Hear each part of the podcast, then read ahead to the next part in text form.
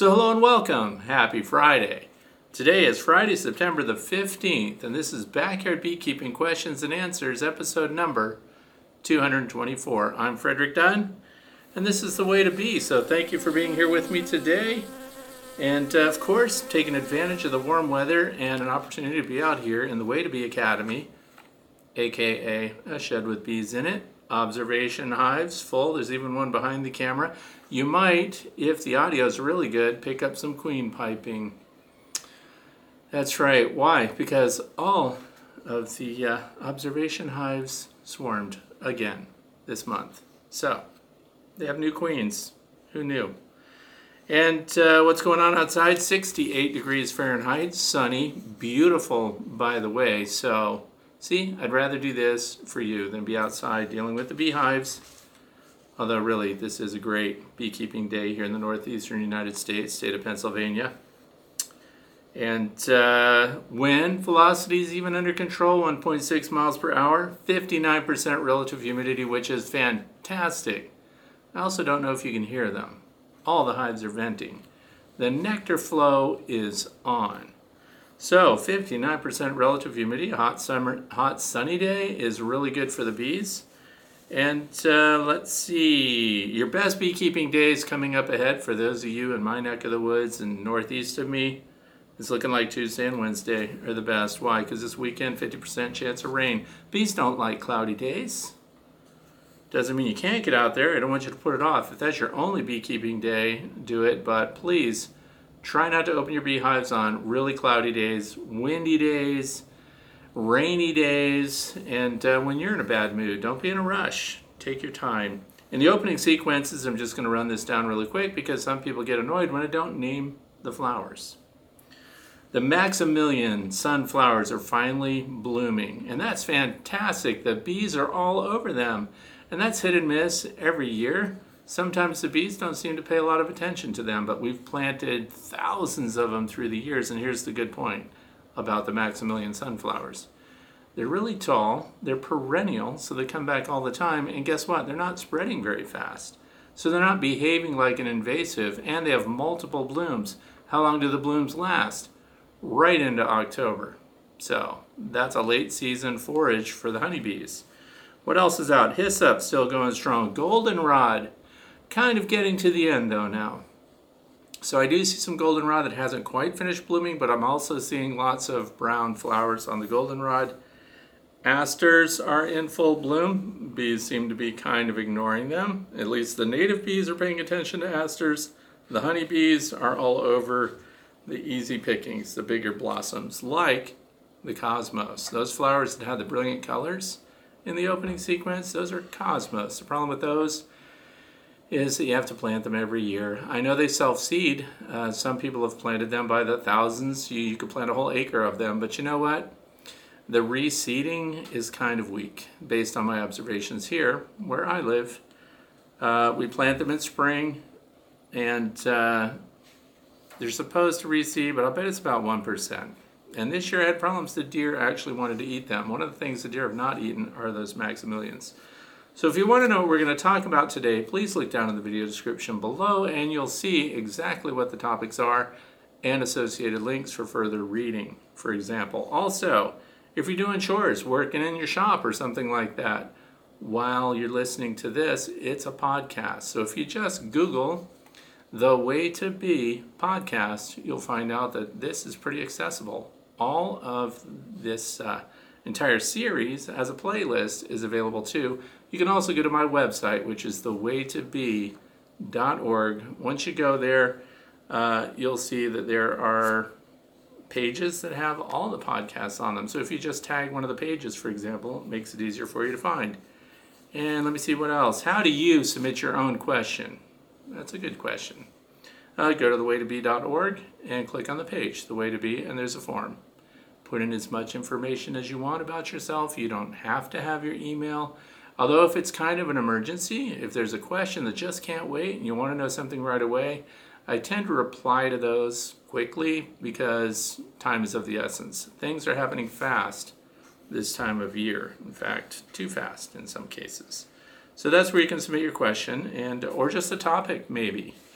Which leads me right into my very first topic for today, and it's a great one, by the way. So I want to thank for question number one, first name Keith, no last name, Lincoln, Nebraska. And uh, all it is, is Keith wanted to pass on. It says, just wanted to pass on a link for you to share with your viewers. That would be you right now looking at me and listening. It's our U.S. regional honeybee forage map from NASA. Very helpful, exclamation point. Almost didn't click the link. I thought, ah, NASA forage website, whatever. So anyway, I clicked the link that Keith provided. Thank you, Keith, if you're watching right now.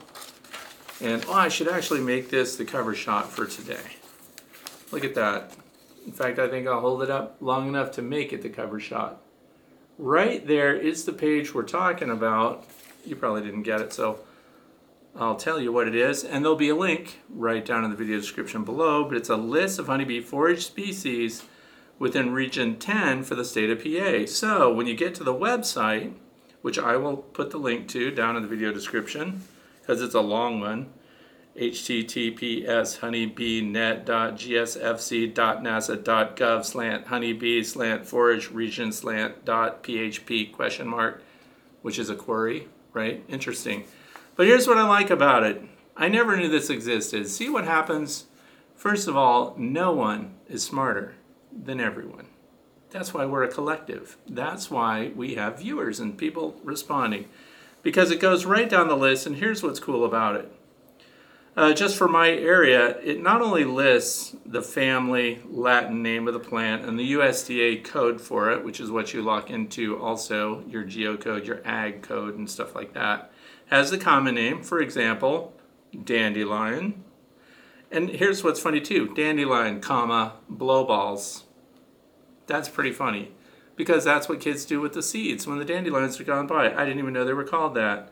But the they begin to bloom. This is the best part about this and why I hope you'll go to it. They begin to bloom in the third month, so that's March. If I'm wrong, somebody will happily correct me. The end of the bloom is the ninth month. And then they have significance. So is it a significant source of nectar and or pollen? They list that too. So that's what's cool. I don't want to go down the entire list, but you can very easily, for those of you who are planning for next year, and I hope you are, long-term planning when it comes to landscape is very important. If you look for these items, like for example, there's plants in here that bloom from the 5th through the 10th month. So right now, we're looking at what's going to provide resources for our bees at the end of the year. So we'd look at the end bloom month.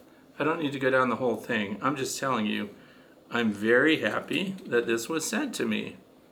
Um, everything's in here. It's very cool. Those are your tax dollars at work, by the way. You might as well make use of them if they're if they're doing that, and that's a government website. Who knew? A useful government website. They all are, I'm sure. Question number two comes from Troy. Lebanon, PA. Can I keep Flow Hive Supers with flow frames in them in the freezer all winter? Will it cause any damage to the frames? I'm looking to protect them from pests and I have a freezer I can dedicate just for that purpose. You know what I think is fantastic about that? You have a freezer dedicated just for that purpose. When I was a kid, we had neighbors with those freezers, those horizontal freezers, and they had the sliding racks on top and everything, the deep freeze they called it. I wish I had one of those just for honey and stuff. But anyway, let me move right into that. Putting frames that you don't have time for. It doesn't matter if these are flow super frames, it doesn't matter if they're the flow frames, it doesn't matter if they're just capped honey, and you don't want your honey to set inside the cells before you've had a chance to extract them. So, putting your honey in the freezer is an excellent move. Why? It does a number of things. One is that it stops all activity in the honey. So, for example, if your honey is prone to crystallization, for example, we have Cosmos right now, not Cosmos, asters. Asters and goldenrod tend to set easily over a short period of time, especially for those of us who don't do a lot of filtering, people like me. Keep the honey raw. So anyway, if you put it in the freezer, it will not crystallize, so it stops all that activity. So it's a great move. Plus, any pests, pests like what? Well, eggs, for example, that are laid by that dreaded wax moth. If they happen to be in the honeycomb, and they and they do, by the way, it gets into the comb, for example, that's up against the glass here, and then you see the little. I don't even know how they get that far with all the bees in there but you'll see little wax worms forming. They're really tiny, which means they emerge from eggs somehow, somewhere, and then they're actually living in the beeswax. If you didn't have glass where that beeswax is, you wouldn't see these tiny wax worms. The good news is, as they get bigger, they emerge through the wax because it can't contain them anymore, and the bees kill them. Yep. Bees take care of them, but if you put your beeswax and your honey and everything else right into your freezer, it doesn't freeze the honey, right? Because the honey's freezing temperature is much lower than what most people have in their freezer. But what it does do is kills all eggs, larvae, things like that that might exist in your uh, honeycomb. So yeah, it's an excellent move. The second part of the question is, does it damage the plastic? There is no freezer that you have in your house that could damage the plastic that's part of the flow hive or any other plastic that goes inside your hive, which would include plastic foundations from places like Mann Lake, Pierco, Acorn, and Premier.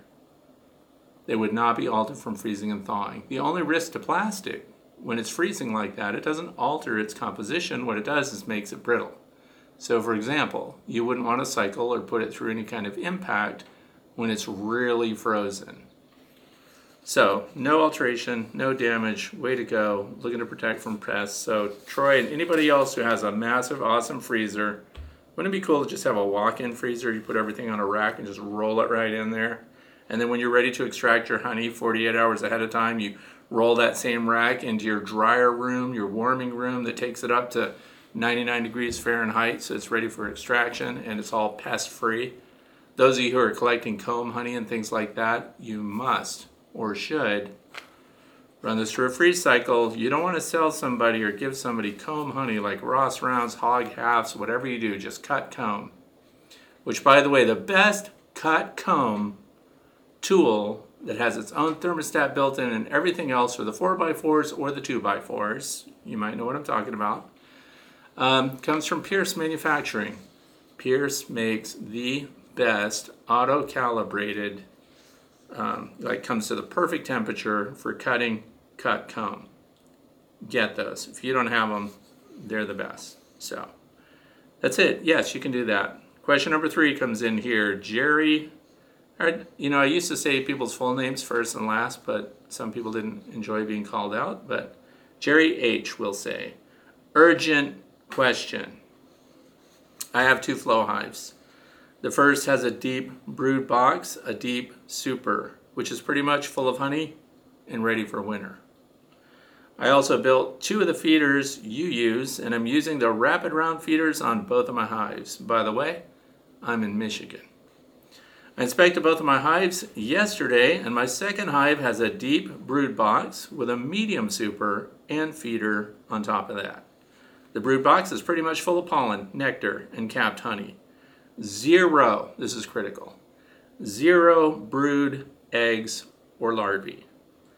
The bees also have very little nectar in the medium super. By the way, this hive had a BeeWeaver queen in it, and I'm not sure what my options are. Any advice would be greatly appreciated. I'm on my third year of beekeeping. So, I already responded uh, to Jerry because he included his email. If you are talking about something that time is of the essence, please do include your email. I don't share your emails with anybody, anywhere, at any time for any reason.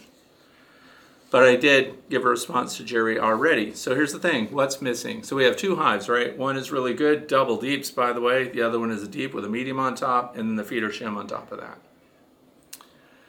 And that deep with the medium super on it uh, has no brood. What are your thoughts? What do you think's happening? That's right, it's queenless. My high suspicion is that it's been queenless. And although that, it's been queenless for how long? For 21 days at least. How do we know that? No capped brood.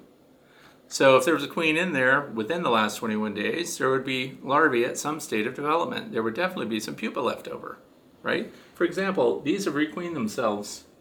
There is still some capped brood in here, and uh, they're emerging as recent as yesterday. So I know it's been less than three weeks since uh, the queens left me, didn't like the accommodations, and took off.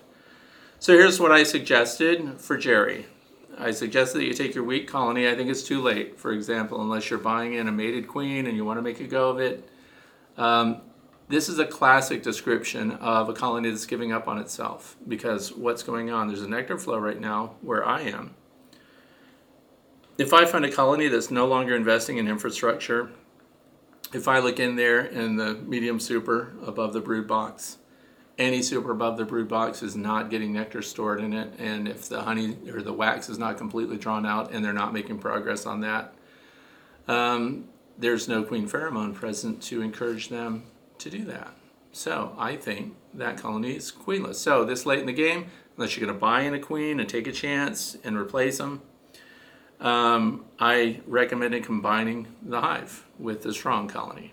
Now we would have too many boxes, right? So we've already got two deeps on that colony. It's pretty full, but now we've got another hive. So this is why it's timely and why I want to talk to you about it.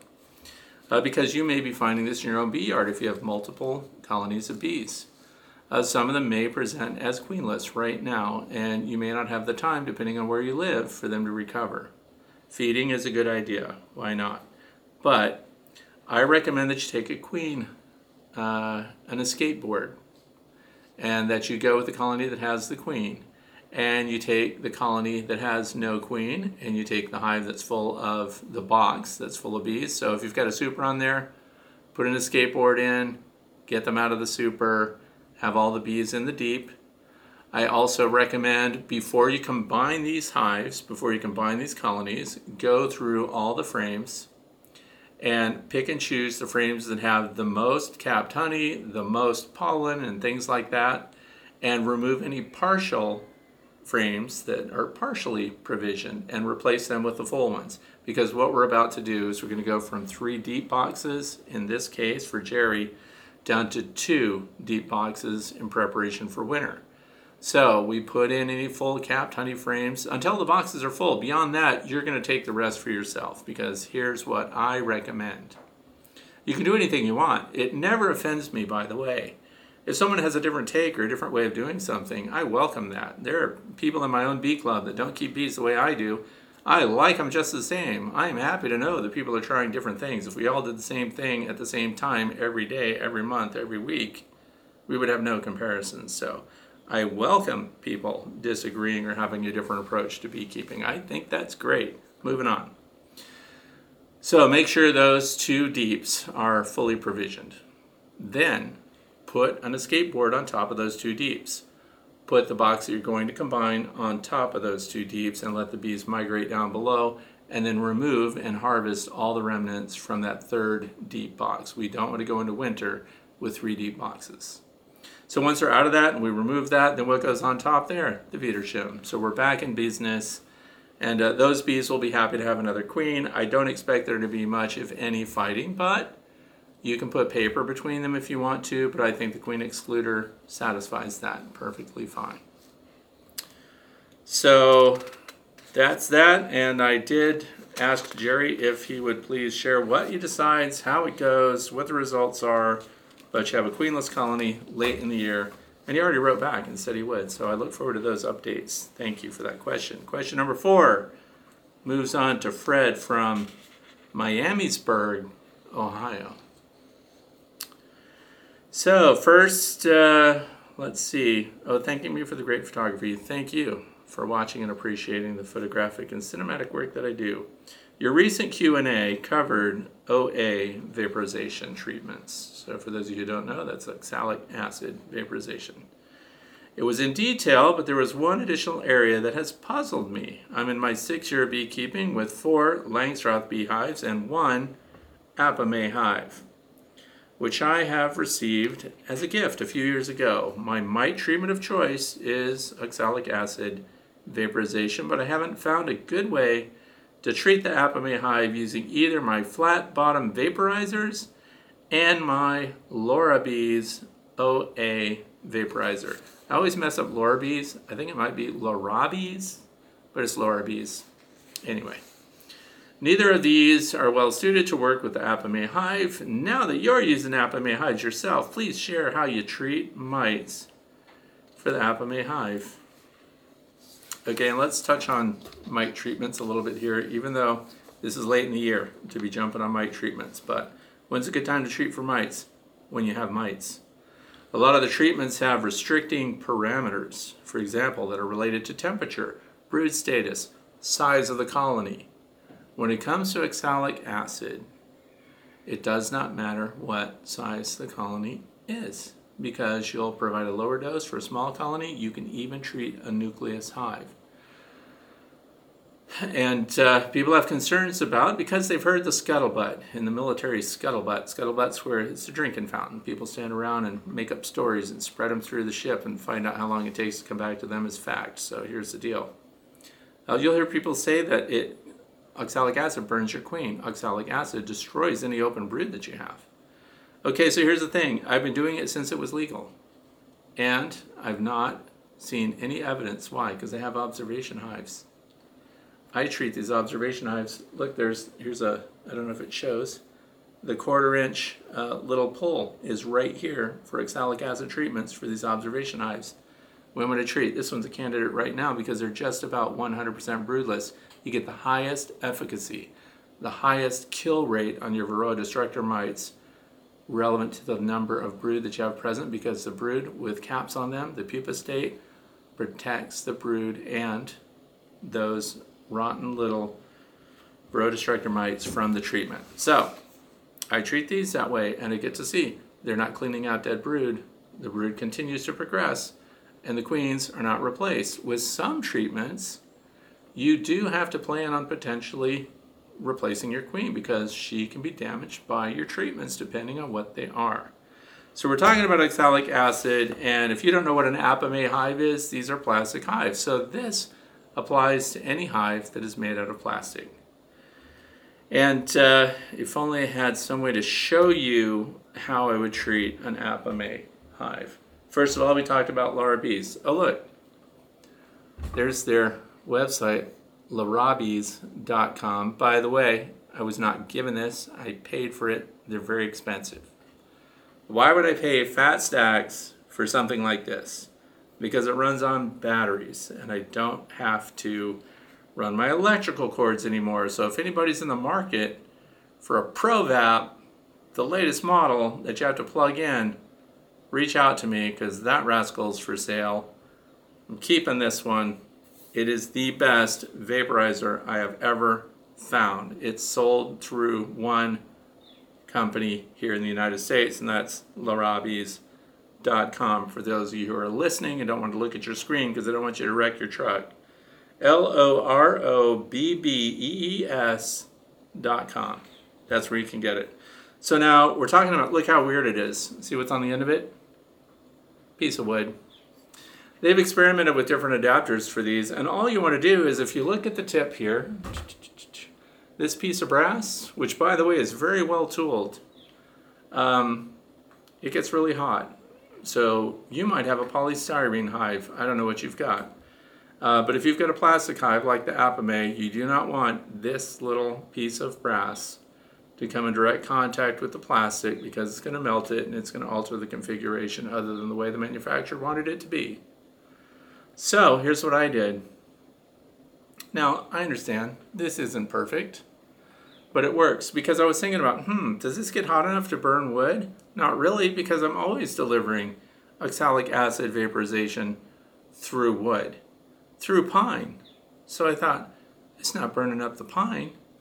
So you can find that they'll sell you different attachments for this that will insulate it and keep it from transferring its heat to things that can melt.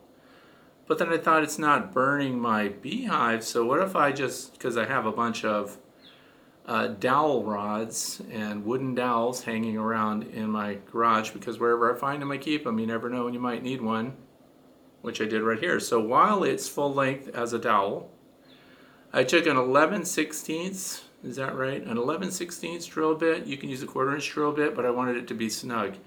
You can even mic this yourself to make sure what the exact diameter the one that you have is, because it would work no matter what your configuration is. ProVaps, Instant Vap. By the way, this is Instant Vap, I-N-S-T-A-N-T VAP. I see people calling it InstaVap. It's Instant Vap, because it's instant, happens right away. And you control the temperature parameters on the back. So if you want to stick around and watch at the very end, I show you in detail how I made this, but this is just a pine dowel rod. And I, before you cut this, go ahead and drill your hole in it. And I, I realize that hole is off center. Who cares? It still works. And so this goes on the end of it. And you put that on there while it's cold. And a little pro tip here, remove it while it's hot. Put it on while it's cold, remove it while it's hot. Because there's some uh, stuff that tends to come out. Also, I clean this with fresh water. You put some fresh water in it. Distilled water is what I use. You put the top on, and then you let it steam out, and that's how you clean the system. Pretty straightforward. Now, if only I had like an Apimaye hive to show you where I would choose to treat, where I would go through. So, oh, this one just happens to be right here. So now this is an Apimaye Super. Not just that, this is their Nuke box, which by the way, I like. They're expensive, not gonna lie. But here's the thing. Every one of their uh, supers and the brood box has these little dials, which are wide open in this case, vented, closed, queen excluder, and then uh, back to wide open. So you can put your instant vap, pro vap, whatever kind of vape you have, you can put it through this hole right here. And you'll see that it's nice and round. And look, this, pay attention to the length of it. See how the little brass piece sticks through? I just put it right there on the front and it acts as a standoff. What's a standoff? It keeps the rest of the vape, I don't know if you can see it, the rest of the unit does not make contact with the front either, so that's a consideration when you're creating your thermal insulator slant standoff slant delivery system for your Apimaye hive. So you put that in there, you give it the treatment. How long does the treatment take? That's directly related to what temperature you've set it at. Higher the temp, lower. Ray Bradbury did a book called Fahrenheit 451. What did that mean? That was the temperature at which books burn. So I kept the temp just under Fahrenheit 451. So I put it at 450. And uh, you get a quick delivery. And then when you're done, so do all your Apimaye hives first. It doesn't matter how high or low, which entrance you use, just close the others up. And the other part of that is Apimaye hives. Uh, this is not a big promotion for them, although it can feel like it. I paid full price for that. That was not given to me. Um, the Apimaye hives have entrances that you can slide closed just to do your, your treatment. So it's very convenient. And then when you're done and you take this out, take this off. And by the way, if you have to twist it and screw it to take it off, screw it clockwise to take it off because this is threaded on. I'm not saying that it could happen, but if you have really strong fingers and you forgot and let this glue itself on there and you try to twist it by screwing it counterclockwise, lefty loosey as they say, you risk starting to unscrew that piece. So I would twist it clockwise while you twist it off. So that's that. That should satisfy this question. That's what I use. I also have, and I'm testing out, because I did it with my grandson, the, the young, ever growing know it all now in beekeeping. Um, the Lyson hives are also polystyrene, so you need something to insulate it so there's no uh, contact there, and it works. So, there you go, Apimaye. Good hives, by the way, this winter for those Apimaye enthusiasts out there. I am, because last winter I was testing them out, didn't like, you know, the venting through the top, so now we're just putting a thin layer over the feeder that's on top, which by the way, I really like the way their feeders are made and they're good for solid. Look up Apimaye, by the way, while I'm talking about it, if you've got one of the Apimaye hives. Uh, the new feeder for their full 10 frame size has that center piece for feeding fondant and stuff like that. This will be going into this winter. It'll be the first time I'm using that. I really like the way that that is appointed. It's expensive. I think it costs like thirty dollars just for the the feeder. But every time I get into an Apimaye hive, it is so easy to check feed to feed the bees. It's a well designed system. Okay. Was that the one? Did I finish it already? Okay, because here's the other part. This is question number 4A, and the reason I did that is because it's the same question, basically. So something's going on. I don't know if there's another video out or what has got people thinking about this, but this one comes from Kelly from South Jordan, Utah. Avapame Hive just purchased a battery-powered Lorobbees InstaVap. Oh, that's right. It's Instant Vap. So for Kelly, Instant Vap. All right and it's for OAV, and I don't want to melt any expensive hives. Me neither. And they are expensive, by the way. I also purchased an Apimaye insert with the vaporizer. Where is the best? Oh, so you got the insert. See, I made my own because I'm financially embarrassed. But so this question is where is the best place and safest location to insert the vapor vaporizer? Right there where I just showed you. Which, by the way, they're also on the back. Look at that. So many choices. And for this, by the way, because it is a nuke box, why do they have entrances on both sides? Because they give you a divider board so you can create splits and start nukes when you're pulling a queen out. When these rascals are making a new queen cell and you realize it and you see your queen, pull a frame with brood and put it right in there and start a two or three frame hive right there and put a divider board in, which creates a very tiny hive, manageable for the bees. Those Apimaye people are very good. If you see them at any conference, stop and say hello. They're really good people. They make great products. I get nothing for saying that. All right. I don't have any discount links or anything for you either, so just find them. They're great. Question number five comes from Rodney Middleton. I can say the full name because that's the YouTube name for this family. That's a great experiment. So the reference here is to, and I don't mind saying so myself, it was a great experiment, way above average. And uh, so there's part one of two and two of two, you know, an orphan queen bee and how they deal with pheromones. So if you want to see a really high resolution video, look for one of two because I brought out the cinematic gear to do it. And I loaded it in 4K and it's just, it's a pure pleasure to watch it. I recommend that you look for the link down in the video description and go check it out. So anyway, I wonder if you could do that with a mated queen in a small colony that needs some help and combine them. Okay. Now we're going to talk about this because after that video came out, and I highly recommend that you go and watch those. The links will be down below because it deals with the bees following pheromones and how easily we can manipulate them, and there is so much going on with pheromones that come from bees. Hormones, internal, pheromones, external. So these pheromones cause bees to behave in very unexpected ways, and this is an experiment that I've wanted to do for a long time. But it involves, I'm going to explain the experiment so you understand what we're talking about for the longest time, I wanted to just take a queen and uh, buy one in, right? So in this case, I wanted to fortify my backyard a little bit with, because my grandson, again, he's involved. He's an official beekeeper now. He's upgraded himself from junior beekeeper status to beekeeper because he has his own hive. And that video is almost ready to launch. So watch for that in the coming week. He's seven, he turns eight very soon.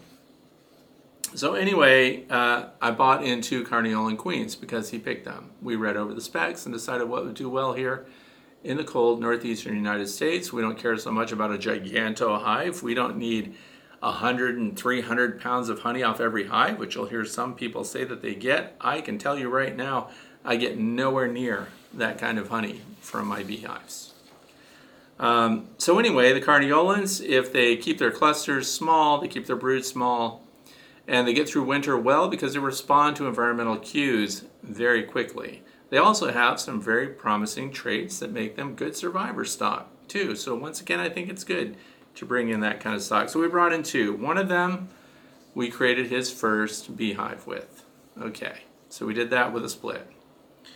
Uh, the second part is that uh, I've always wanted to just take one out because I've been doing these tests for the last few years with the queen mandibular pheromone noodles. And we zip those onto tree branches and uh, we get bees to join up and form clusters around these pheromones. It is nothing but queen mandibular pheromone, not even from a real queen, it's synthetic. So this is a synthesized scent that some smarty pants biochemists came up with, and it imitates that smell that you would get from a mated queen.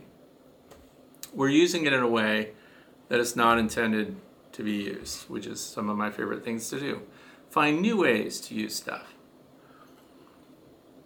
So what happened is, uh, if it works as a placeholder, because for example, the person that wrote earlier, uh, if you wanted to keep your bees from becoming laying workers, you would put a queen mandibular pheromone inside the hive, and it makes them think that a fertile queen is there, a queen that's capable of laying. Therefore, it suppresses laying workers, development of their ovaries, and activation, and they won't lay eggs and things like that.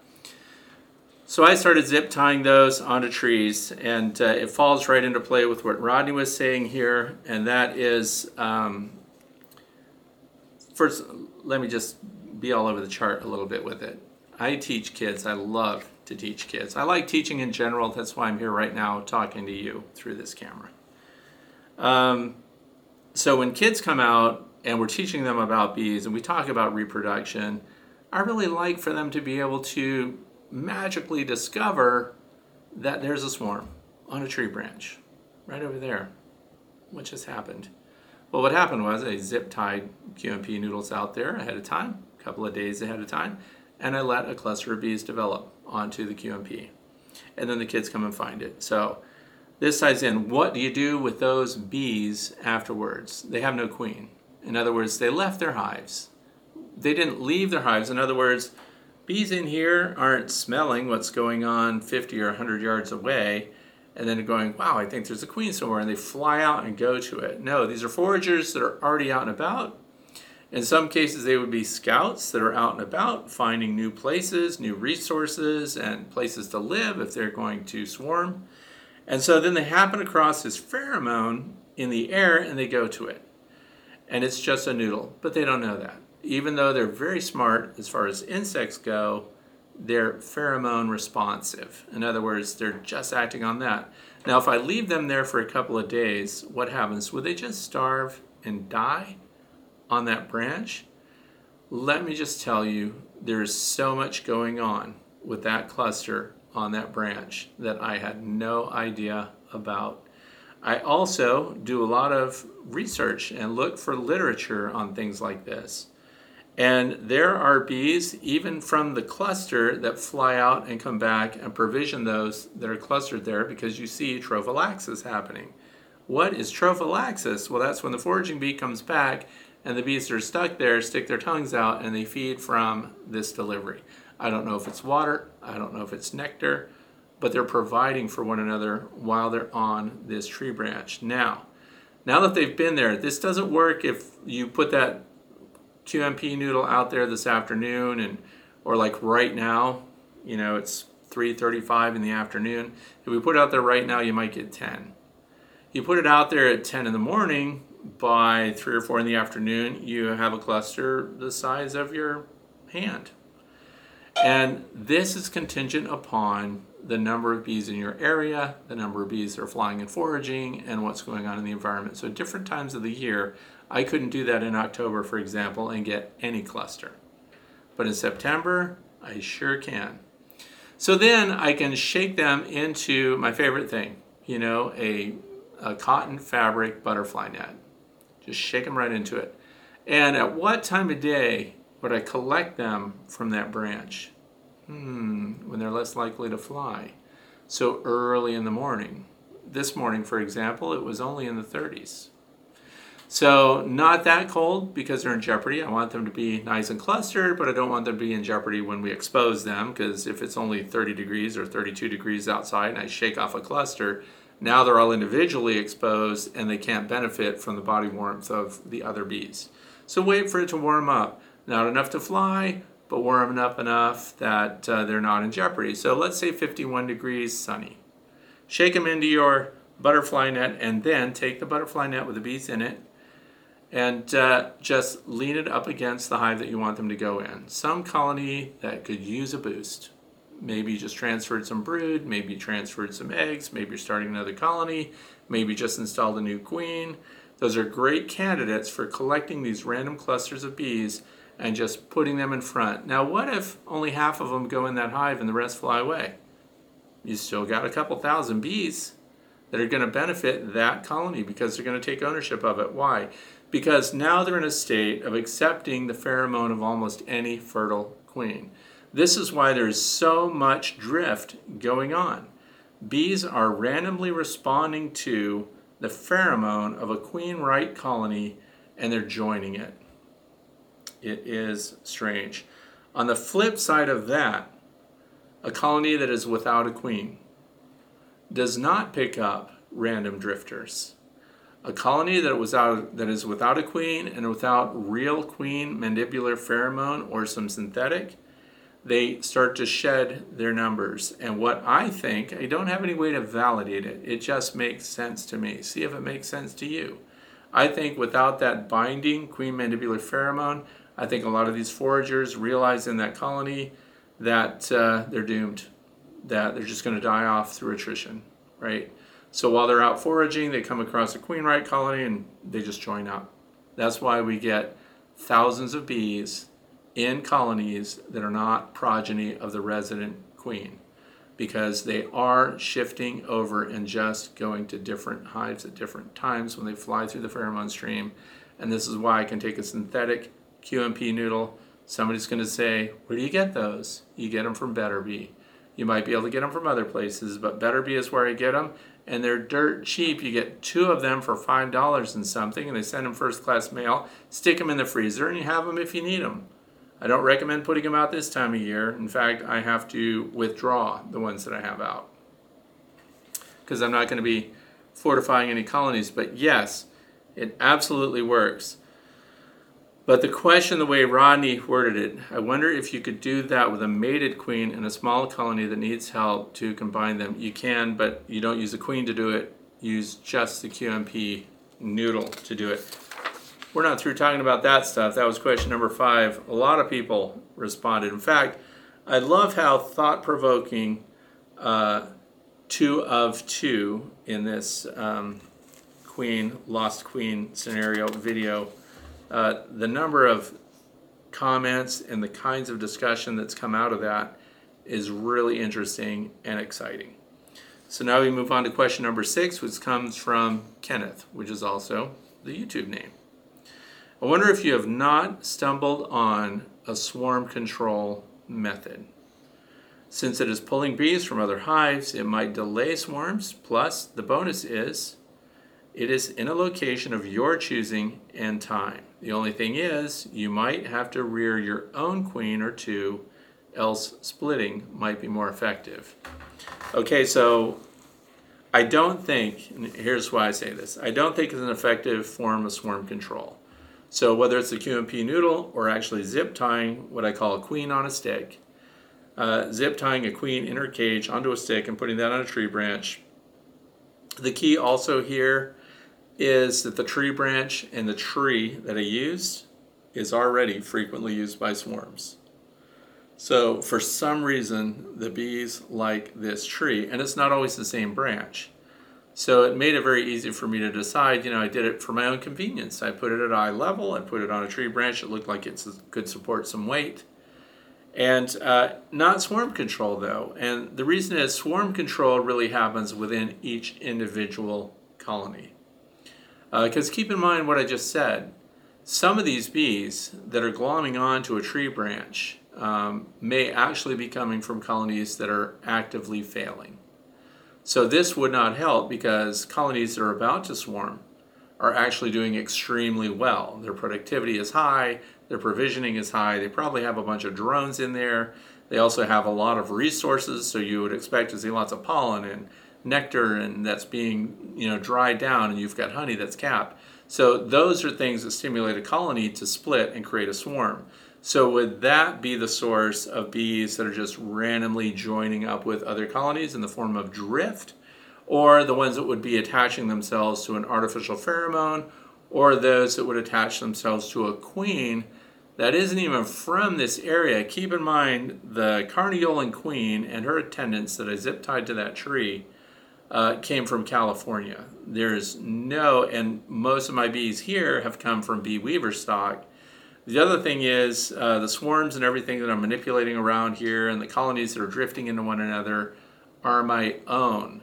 So for all of these years, I'm cycling my own successful wintering stock right back into my own apiary. It's the other thing why I felt like it was okay to go with my grandson's suggestion that we bring in some carniolans because now we've got some genetic diversity here. But the reason I wanted to bring that up is they're not recognizing their own genetics in another queen or in another bee, right? They're flying into unfamiliar genetics, just a QMP, a queen mandibular pheromone, and they're joining up. And the cluster wasn't little. If you haven't seen the video, I hope that you'll find the link down in the video description and take the time to watch them. Uh, one of two shows the cluster by itself, and it's a long video, I'm not going to lie, it takes some time. But the second one shows what happens when the bees actually try to get that queen to fly away, and it answers the question did they have their own queen with them? In other words, why would there be thousands? It was bigger than a package. So we created our own package of bees around a queen just from sending her pheromone into the air and allowing them to accumulate. So they didn't do this in one day, they did this over the span of two days. So before you're doing something like this, you also should be looking at the weather. Uh, we know the weather people can tell us exactly what's going to be happening the very next day. They almost never miss, so you can bank on that. So if you know that Wednesday, Thursday, and Friday of the coming week are going to be clear and warm, then today, Friday night or Saturday, you put your order in because most of them ship on Mondays so that they're never stuck in a mailbox somewhere over the weekend. Okay, so not swarm reduction, yes, for fortifying a newly established colony. Absolutely. Works like that. Question number seven. Again, related to the Queen on a Stick. This comes from Peace People 9895, which is the YouTube channel name. Very interesting. I wonder if you could time this type of thing to prevent swarming. No. I realize I don't know anything about bees, but it seems to me they swarm when they have large populations that feel the need to move out and reproduce. True. So would this method give you a chance to depopulate a lot of your hives so they're not under pressure in each of the hives? Not really. Granted, you still end up with another colony, but it might be a method to put in place to slow or suppress some of the swarming activity. So it does take surplus bees out, there's no question. The, the question is, is it enough to alleviate a swarm trigger? The swarm triggers are multiple. In other words, it's not just the population of the colony, it's the health of the queen, it's the amount of pheromone in the hive, it's the brood size, it's the environmental cues. All of these things come together. Um, and so, once again, I, I don't need to keep talking about that, but I don't have any way to genetically identify which colonies these bees are coming from or how far they've come, but I do notice this the longer they're on the branch. And here's the thing this is just to keep the wheels turning on this. If this were just a swarm, right? So swarm flies out, we know they took their mated queen with them unless they're after swarms, and after swarms can have unmated virgin queens with them. And those are the ones that we often you pull the swarm apart and you find out there's three different queens in there and you set them in front of a hive and only half of them go in, the rest stay outside. Well, the half that went in has a queen and those outside, they also have a queen. So these are low pheromone, unmated queens uh, that end up in multiples in a cluster of bees. So the thing is, if you control their ability to move on, and that's what we do when we have a queen in a cage, she can't leave. What are their choices? They stay with the queen.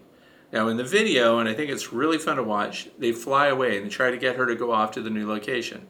There's a lot of waggle dancing going on. They obviously found a cavity somewhere. They think they're going to move on the way a swarm normally would from their bivouac location, and then they're going to move into that cavity. So they head out. Who doesn't leave? The queen. Why not? She's caged. She's zip tied to a stick. So they have no choice but to come back. So then they all come back and re land on the branch. And this is the fun part. When they collected on the branch, even more bees collected. So that act of flying away and coming back even got the attention. So it has to be not only the pheromone of the queen on the branch, but the behavior of bees in the air. So when they're in the air and they're headed somewhere, I think other bees might see that and fly along with them. And this is why, let me just add more to the muddy water here. When you have a virgin queen and the colonies being reduced, virgin queen in here, she's piping. So she's going to go soon. She's going to mate soon. Uh, they dwindle in numbers the whole time. This colony is half strength of what it was just a week and a half ago. So now, when the queen flies out to mate, and the colony is in decline because they need a queen to come back mated, and then we need her to start laying. So when she flies out to the drone congregation area, wherever that happens to be, we know that she comes back after successful mating with a mating sign attached to her body. So that's the reproductive organ of the very last drone that mated with the queen. So when she lands and she comes in there, she doesn't come back alone. And this is really interesting. There's a rush of drones still following her through the air, and they land on the hive that she comes back to. But they're not all just drones.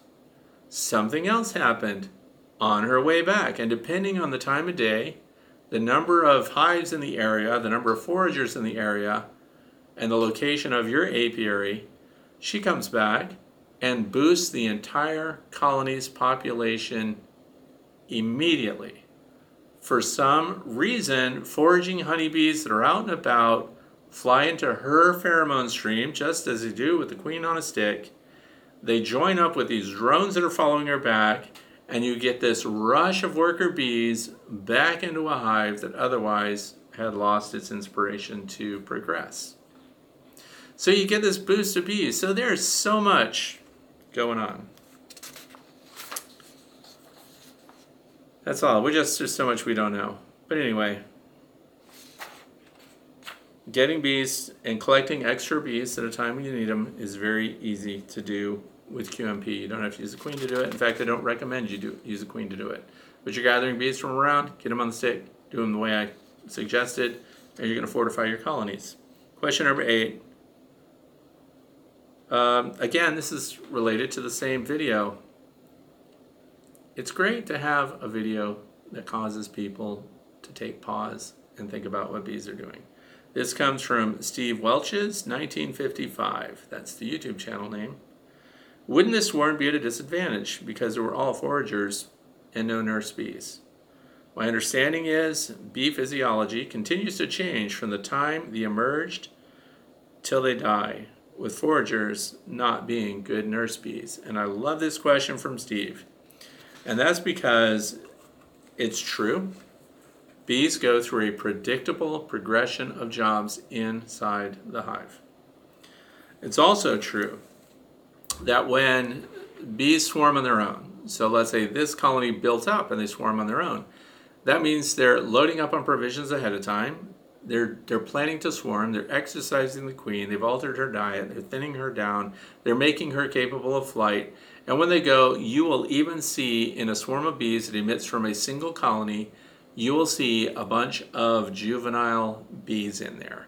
They will be so fuzzy and silver and fresh looking, and the only way they knew where to go is because they followed along with the other bees that were leaving that colony. Okay, now let's go back to what happened with the queen. She gets foragers. Foragers are the older bees, right?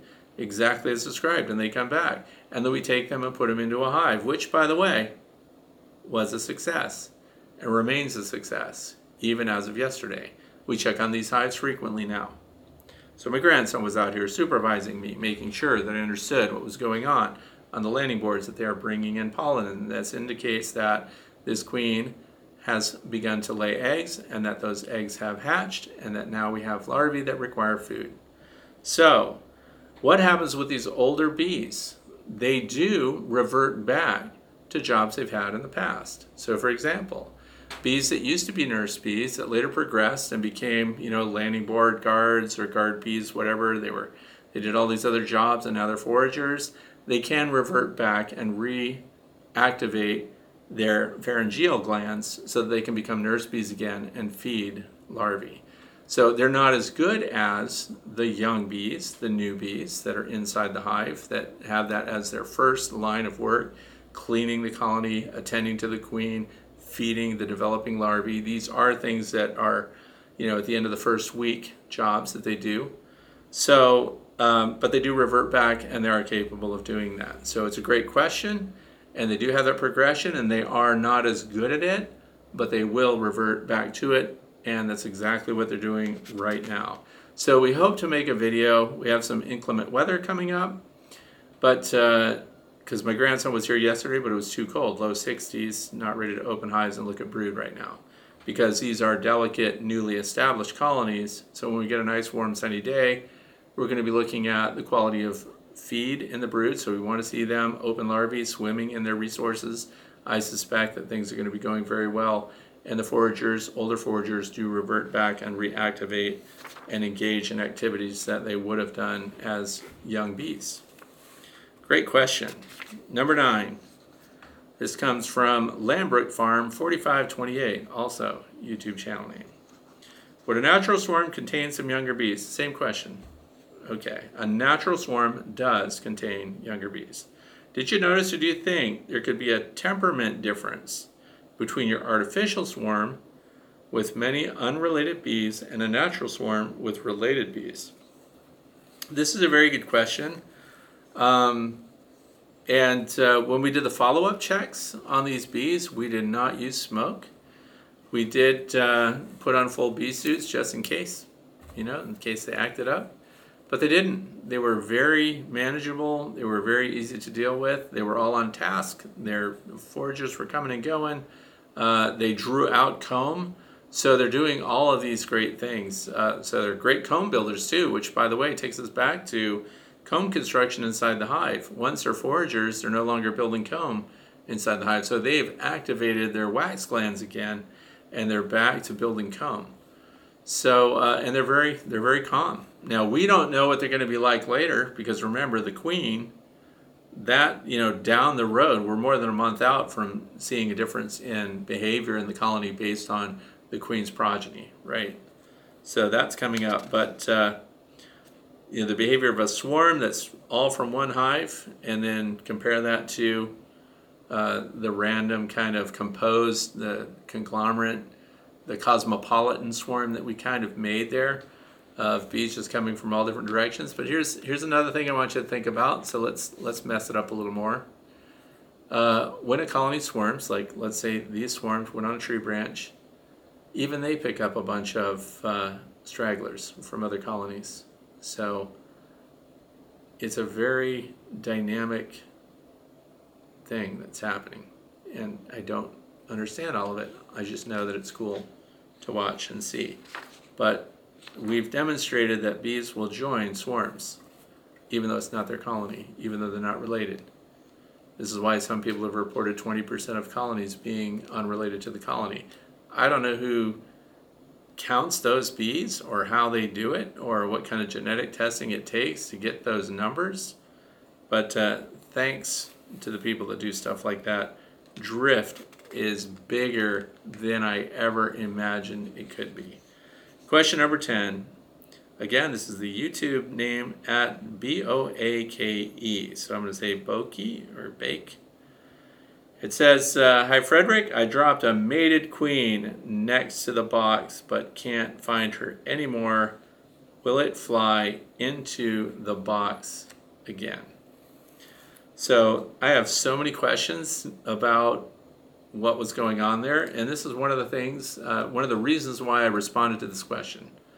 Normally I wouldn't, just because there's not enough information here, but going to use it as a tool to try to share with you what I need from you when somebody submits a, a question. So dropped a mated queen. Does that mean that you just opened her up from a shipping envelope and You know, you're taking her out of her cage. Uh, were you trying to introduce her to the hive? Um, I need to know more parameters about the queen and what her history is with the hive that's next to the box. It says next to the box. So does that mean it's the queen's cage? Is it the hive box? See, I don't know enough about what's going on. Um, so, kind of bullet points when people are submitting questions would be very helpful. Purchase new queen, introducing to colony that was queenless, queen fell out of her cage. You know, just basics like that would really help me understand. But what I also want to share is uh, would she fly back to the box? Well, if this queen is unfamiliar, queens do interesting things when they return from mating flights, for example. If they land on a colony's landing board that is not their own, let's say this queen wasn't very good at navigation. If she just happened to land on the landing board of a hive that was queenless, they're going to start taking care of her right away, right on the landing board. She could go right in there and not return to the hive that she left. Queens sometimes land on the wrong landing board and get killed. Usually they're just chased off. So, but what I demonstrated with my experiment, which I shared over the last week, is that if that queen landed on a tree branch nearby somewhere, they pick up attending bees, depending on the time of day, within minutes. So when I first just zip tied the queen to the tree branch without putting her on the stick so I could better see what goes on, I zip tied her just to the tree branch and then sat down with a cup of coffee and watched. It wasn't five minutes before one bee showed up and started assessing that screen and then started allowing them to feed through the screen. So those would be the attendant bees inside that were sticking their tongues out to that one. So we have unrelated bees, not even close. And they are getting resources from a passerby. So I call that the Good Samaritan bee. And before you know it, less than 10 minutes, there were three or four foraging bees now on that screen. Half an hour later, there's 50 or 60. And once they start fanning, once they've had physical contact with the queen that's in that cage, they fan her pheromone out and then they start drawing more bees. So all I can say is if she doesn't fly back to that box, um, chances are you need to be looking around for a cluster of bees on something. She may not have gone very far.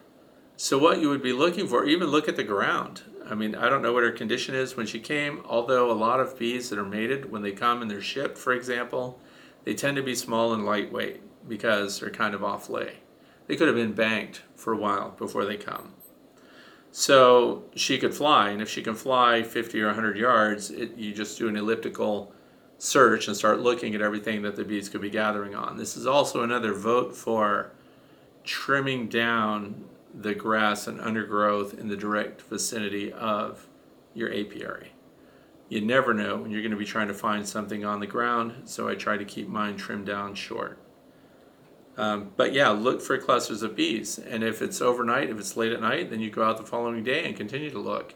The problem with her is she's capable of flight, so once they get enough bees together, guess what they're doing? They're actively searching for a location to go to. So it wouldn't hurt to put a swarm lure in your hive if she's not in there and uh, try to attract the bees to that. So, but anyway, I really don't have enough information for that. And this last question sent me down a rabbit hole. Okay, this is question number 11, last question of the day, by the way. This comes from Andy T. from Deerwood, Minnesota.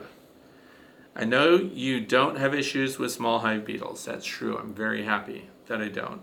But if you did, would you consider using Swiffer sheets or what would your go to in trapping them be? Thanks. So here's the thing it's true. I don't have, I don't even see small hive beetles here. And I don't know if it's a combination of my chickens. We don't do anything to treat the ground. In fact, for 23 years, this property has not had any pesticides used on the ground at all. So I don't know why I don't have small hive beetles, but I would also, I'm going to link um, Atreya Manaswi. I did an interview with him. He won a National Science Award. He's involved with the uh, University of Florida Bee Lab. And uh, he did his studies at the Bee Lab along with others on how to trap uh, small hive beetles.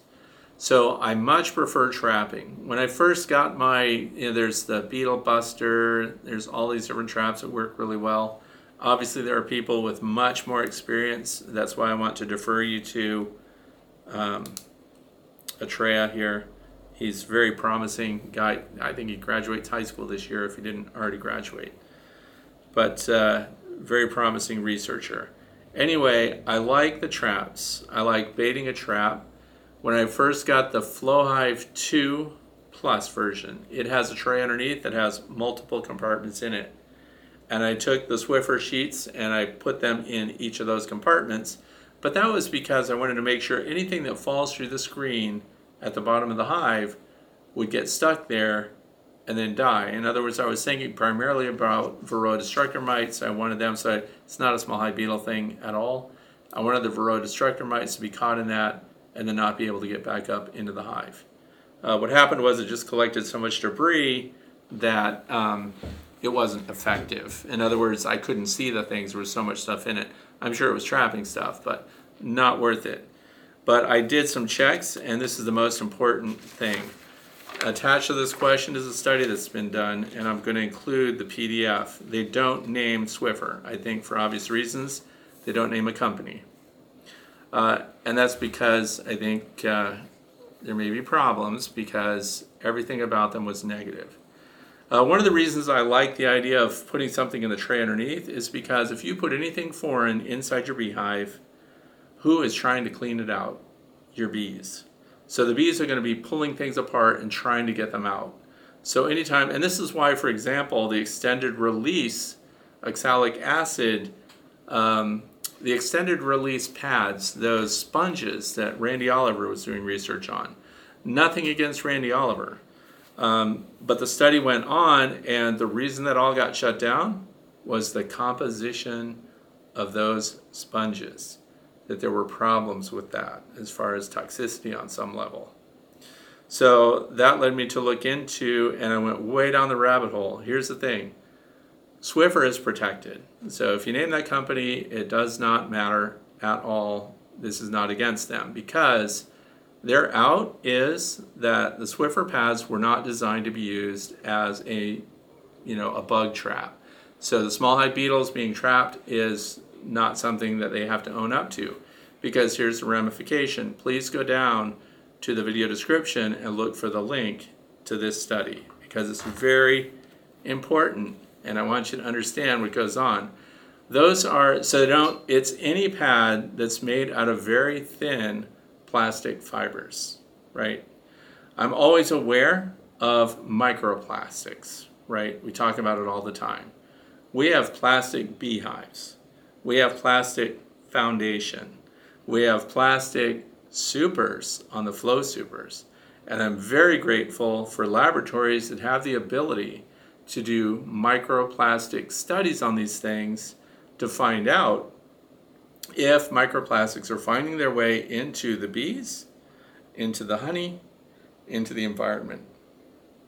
So, and the good news was one of our studies that we did when we took the coursework at Cornell for the Master Beekeeper program, uh, one of them dealt with plastics, and I had to write a paper that demonstrated that plastics from these plastic hive configurations was not making its way into the honey or into the bees, their microbiome, the bee gut, everything like that. Now, here's another study, and this is a fresh one, by the way. It is uh, still being peer reviewed. That's how hot off the press it is. So, what I want you to understand is if you put these Swiffer pads anywhere in the hive where the bees can come in contact with them, the bees are trying to tear them out and they're trying to get rid of them, right? Guess where it's showing up? It shows up in the bee's cuticle. The cuticle is the surface structure of the honeybee. It shows up as a microplastic inside the bee's gut based on this research. It shows up in your honey.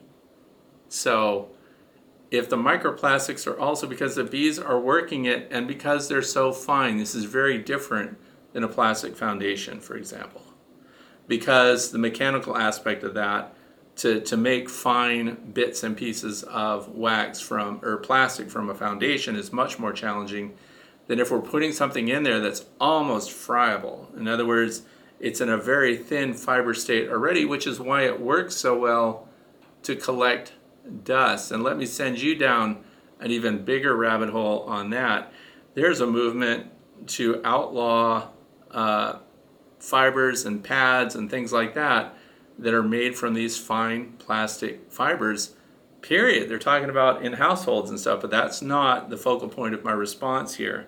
Uh, so for Andy, please don't use them. I like to say fail safe, right? So if there's any chance that this is going to put microplastics in the bee's digestive system, in the honey you're going to consume, even on the cuticle and other surfaces inside your hive, me personally, I would never put something like that in my beehive at all. Okay, and I'm not specific, I'm not going to name the company. Anything that's made with plastic fibers like that does not belong in your beehive. Please read the study, make your own decision, and I would, truth be told, I would rather have the small hive beetles than something like that going in. You've just ruined your honey, by the way, by putting that in there. You've ruined, it's in the bees, I can't describe it any further than that. So that's an interesting question. Would I consider those? No. Please also watch your interview with do use the beetle buster jails. There's beetle buster entrances. I would use every mechanical means that I knew, but anything that I put inside the hive to trap uh, the small hive beetles would be out of reach of the bees. So, in other words, they go through these little openings. The beetles get stuck in these little reservoirs that are reusable, by the way. And uh, I definitely would keep anything that is uh, plastic fiber related material out of my hive. So now we're on to the fluff. And uh, for question number 11 is done. That's it for today. Oh, I want to give a shout out to this website that sells the Great Escape. Uh, people wrote me that they were wondering what kind of uh, escape board I would use, and I sent them to the Blythewood Bee Company, to be honest and uh, they were out of stock. So this is a 10 frame Bee Escape. By the way, this arrived today for me. Uh, I bought it, paid for it. But I'm going to give a shout out to the company. I have their name right over here. I was very happy to find them. So I was doing a search because not a lot of people, but several people wrote and they wanted to know where they could source these. These are by Ceracell. It's called the Great Escape. Let me talk about why it works. I get nothing from Ceracell uh, for explaining this or for sharing or linking you anything. And I don't get anything from this company, which by the way is called Mountain Sweet Honey Company. MountainSweetHoney.com. So if you want to go there, I actually called them on the phone. You know why? Because I said I was going to mention their company. I wanted to know if they had a bunch of these in stock. Uh, 10 frame is the most common. They have 8 frame also. They said they do have them in stock. Another promising thing is I only bought three of these and shipping was 20 bucks. So it's the other complaint with some of the companies that people order these from that shipping is very expensive, even from Amazon. Amazon Prime doesn't work for that. So the reason these work so well, number one, here we are talking about plastics again, right? I don't consider these a microplastics risk. So when you put this under your super, I leave it overnight. The reason it works so well is the bees go out through these cones in the bottom. These are one-way cones, so here's your box. They go through, and once they're under that, what are they doing? They're smelling the hive above, they're smelling the super, and they're going to the smell. So they're going to these slats. These slats are key in making this a very effective escape board. Uh, the old wooden ones that have been around for a long time, I don't know if they've been around 100 years, the triangle shaped ones, they've got a screen over the triangle, right? And then there's a circle up above, and the bees go down through it, and then they go out through the triangle underneath. The problem with that is, where are they drawn? They're drawn back to the triangle because that's where the scent is, because the rest of that escape board is solid. And when it's solid, they don't smell through it. So they actually, if you leave that triangle shaped escape board on there, which is a very old and successful design, they end up figuring out how to get back up into it. So the Great Escape by Ceracell has been the most effective escape board design that I've found anywhere. And if an escape board exists and I think it's going to be good, I buy them and I test them out. I see what they do. And that's why I bought three more of these. Why? Because when you get that warm weather break, and because uh, I have a bunch of them on the rack also, when you have that warm weather break coming up and you have to leave them on overnight, you can't just like get the honey off this hive and then tomorrow do this hive over here and then the next day do that hive over there. You need to do them all at once. And there are reasons for doing that. Um, aside from the convenience and the fact that you're going to be harvesting honey all at one time, which I think is really great, we also use them to pack down your hives. So getting the bees out of the upper supers down into lower boxes so you can get right in there with your inner cover. So when you pull that off, you'll have bees all over the underside. Flip it over, lay it against the landing board of the hive that it came from, and they'll all walk up and back inside the hive. Meanwhile, you snag the super or you've packed down the hive and you're done with that hive. If you do that with all the hives at once, you're good to go. You're never gonna, you know, I mean, I'm not saying that I'm old, but I'm never to have to buy another one of these. So tools like this are to last me forever, basically, the rest of my life. I'll pass them on to my grandson. So my shout out for today, I wanted to go with this company because they had reasonable prices. I just found them through a standard Google search for the Ceracell Great Escape bottom board, uh, Great Escape board, and uh, this is how I found them. So that's their website again, mountainsweethoney.com. And I already got my escape board, so now I can put the word out and you can go get yours if you want to. You can tell them that I sent you and you will pay the same as everybody else. But I'm all about supporting a small family business. Okay, the other thing is um, where I am right now, where you are, you may have already run out of the nectar flow. Here, we're still in the middle of it. Everybody's heavily venting. I use my um, observation hives to see how much honey's coming in, and when they start capping and everything, that's when I start looking. My Ross rounds and things like that are still on my hives. They'll be coming off in the coming week. So when this nectar runs out, the nectar is the biggest one. When that runs out, robbing exponentially increases. Please be ready for reducing your entrances or putting robbing screens on um, the best robbing screen that I know of comes from um, Bee Smart Designs. It's the white plastic one. They're for sale everywhere. Everybody carries them because they're very effective. And if you look, I don't have one handy here, but even those, if you look, the holes in the front of the Bee Smart Designs robbing screen, the holes are directly where the bees can't go through because robbers are following that pheromone scent that's why robbers collect that and work on any other openings. If you have upper openings in your hives or upper vents in your hives, you can expect to see robbers working on those this time of year. And uh, so the robbing screen is is well designed in the fact that they have those scents coming out, so that kind of traps the robbers that are non-resident. They get stuck trying to go through where the air is flowing.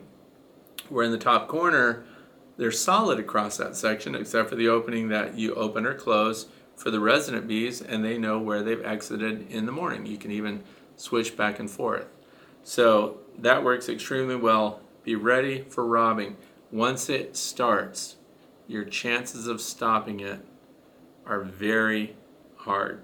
Okay, I'm just saying, reduce your entrances, make sure that everything is sized correctly for the resident colony of bees so they can defend it.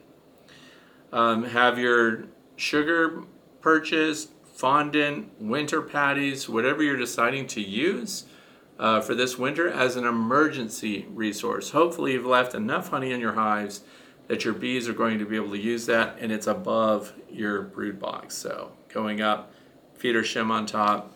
Also, the thing that has improved my winter success almost more than anything else standalone is twofold, but the number one thing is having an insulated inner cover and no top vent exponentially improved my wintering.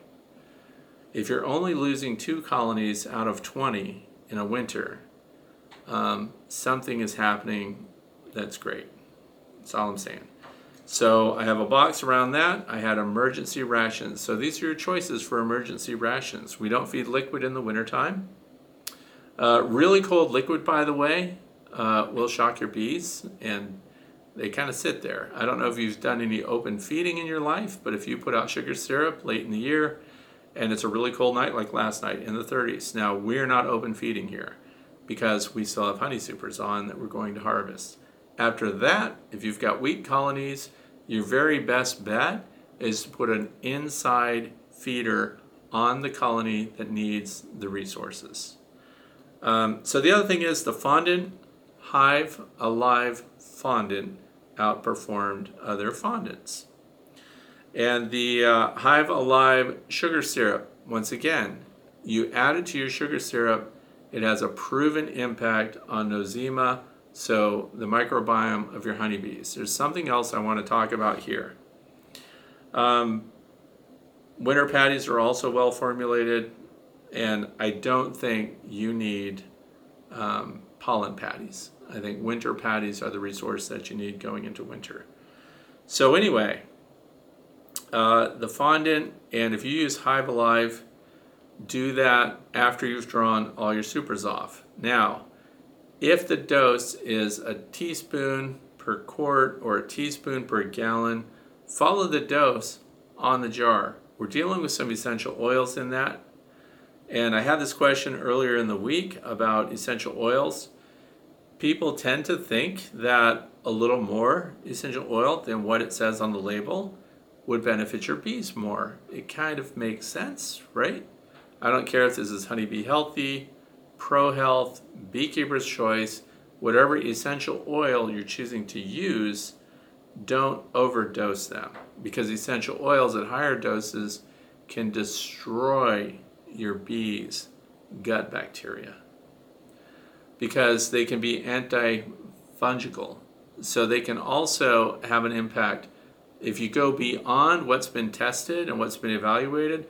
And the only one that had the scientific studies supporting it and had stuff that you could read and understand how they arrived at the benefits of that material was Hive Alive. So the liquid Hive Alive, proven effective. The Hive Alive fondant, I don't know a single beekeeper right now that isn't recommending and using the fondant packs. And that is in itself pretty incredible considering it's only been available, I think last winter was the first winter I ever used it. And uh, so it's new material. So the thing is, all the hives that have Hive Alive fondant on it last year did extremely well. This winter, all of my hives will have, if they've got some way to feed, uh, they will be having Hive Alive fondant on them.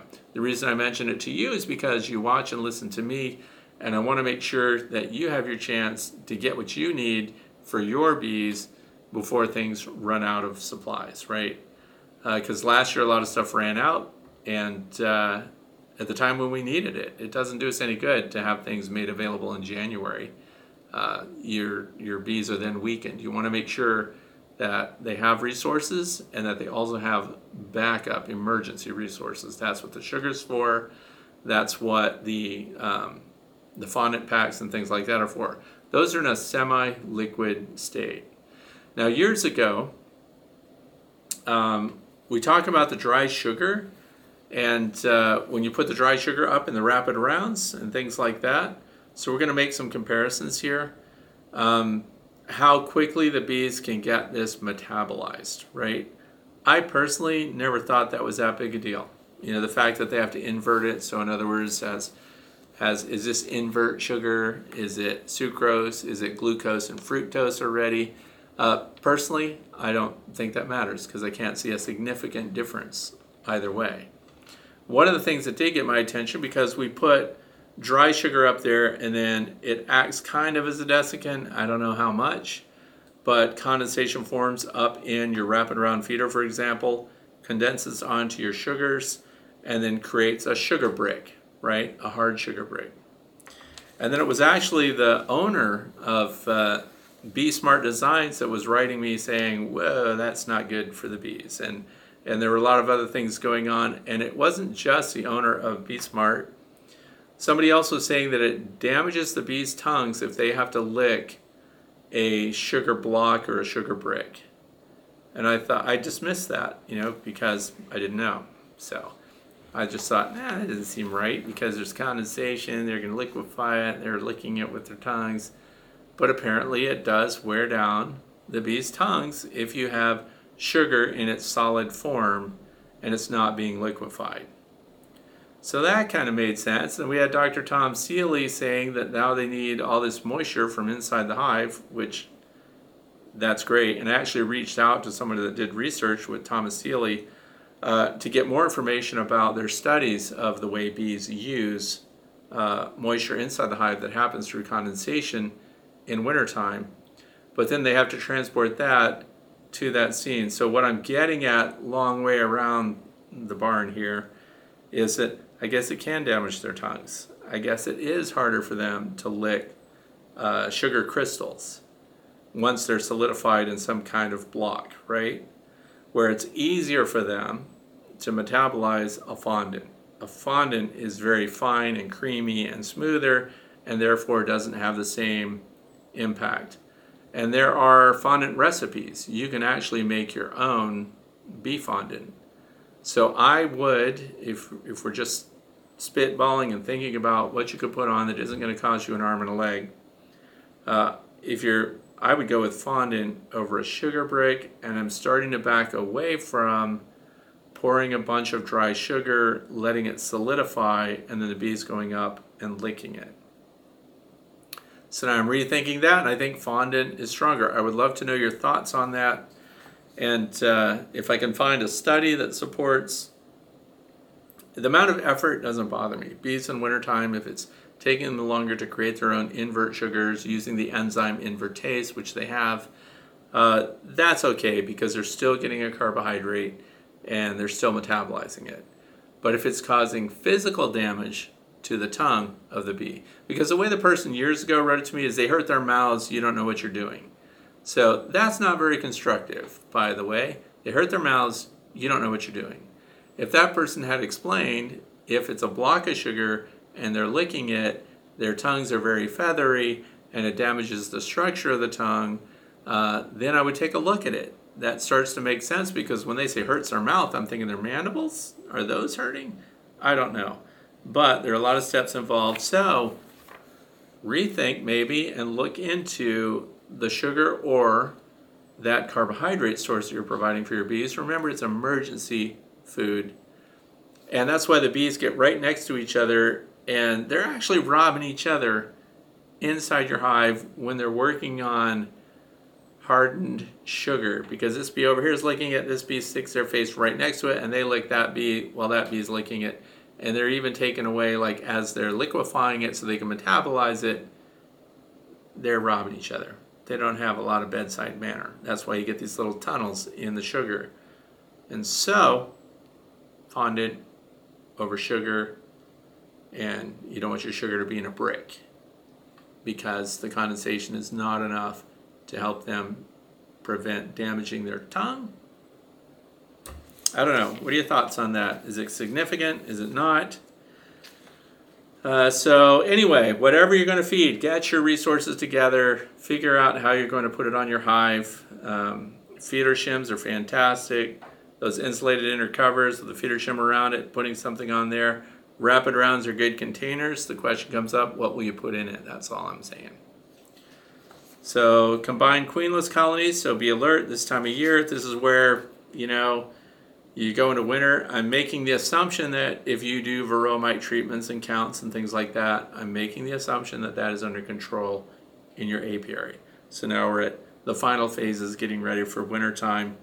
So you're looking at colonies, if they're queenless, if you find that they have no brood, by the end of, you know, by the end of September, that's it. Combine them or lose them. They're not going to make a new queen in October and survive, right? So those are the ones that, you know, come springtime, they're dead and there's a tiny cluster and they're up in a corner. They look like they starved to death, but look at the size of the cluster. It's very tiny. They weren't making any new bees. So if they were queenless, and that's why we had a member of our bee club that said they died, they were queenless. Well, you've got this little cluster there. at the center of that cluster should be the queen. So if they died, starved in wintertime, they just didn't have enough resources, and they went to that little corner that they do, um, then you need to pick through them and find the queen. If the queen's there, you know it was starvation. If there's no queen there, chances are they were queenless anyway, and they were just dwindling in numbers all winter long while they consumed the resources in the hive. So that's it for today. I want to thank you for spending your time with me. I hope you learned something new. Please uh, take the time to look at the links and the information in particular. Um, just follow up and look at the studies that have been done. Once again, thankful for the Honeybee Net, that government website.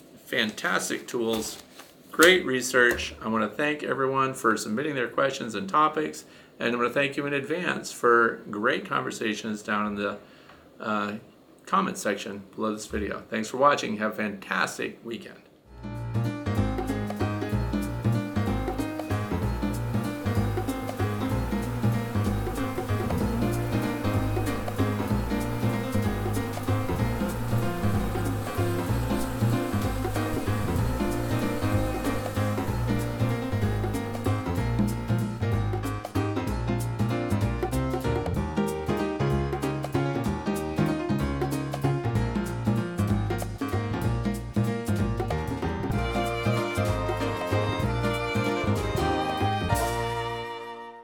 So thank you for sticking around. This is the instant vape modification. It's just a dowel rod that's been cut down to go over the tip of the instant vape. So I got a three quarter inch uh, dowel that you can pick up at any hardware store, building center.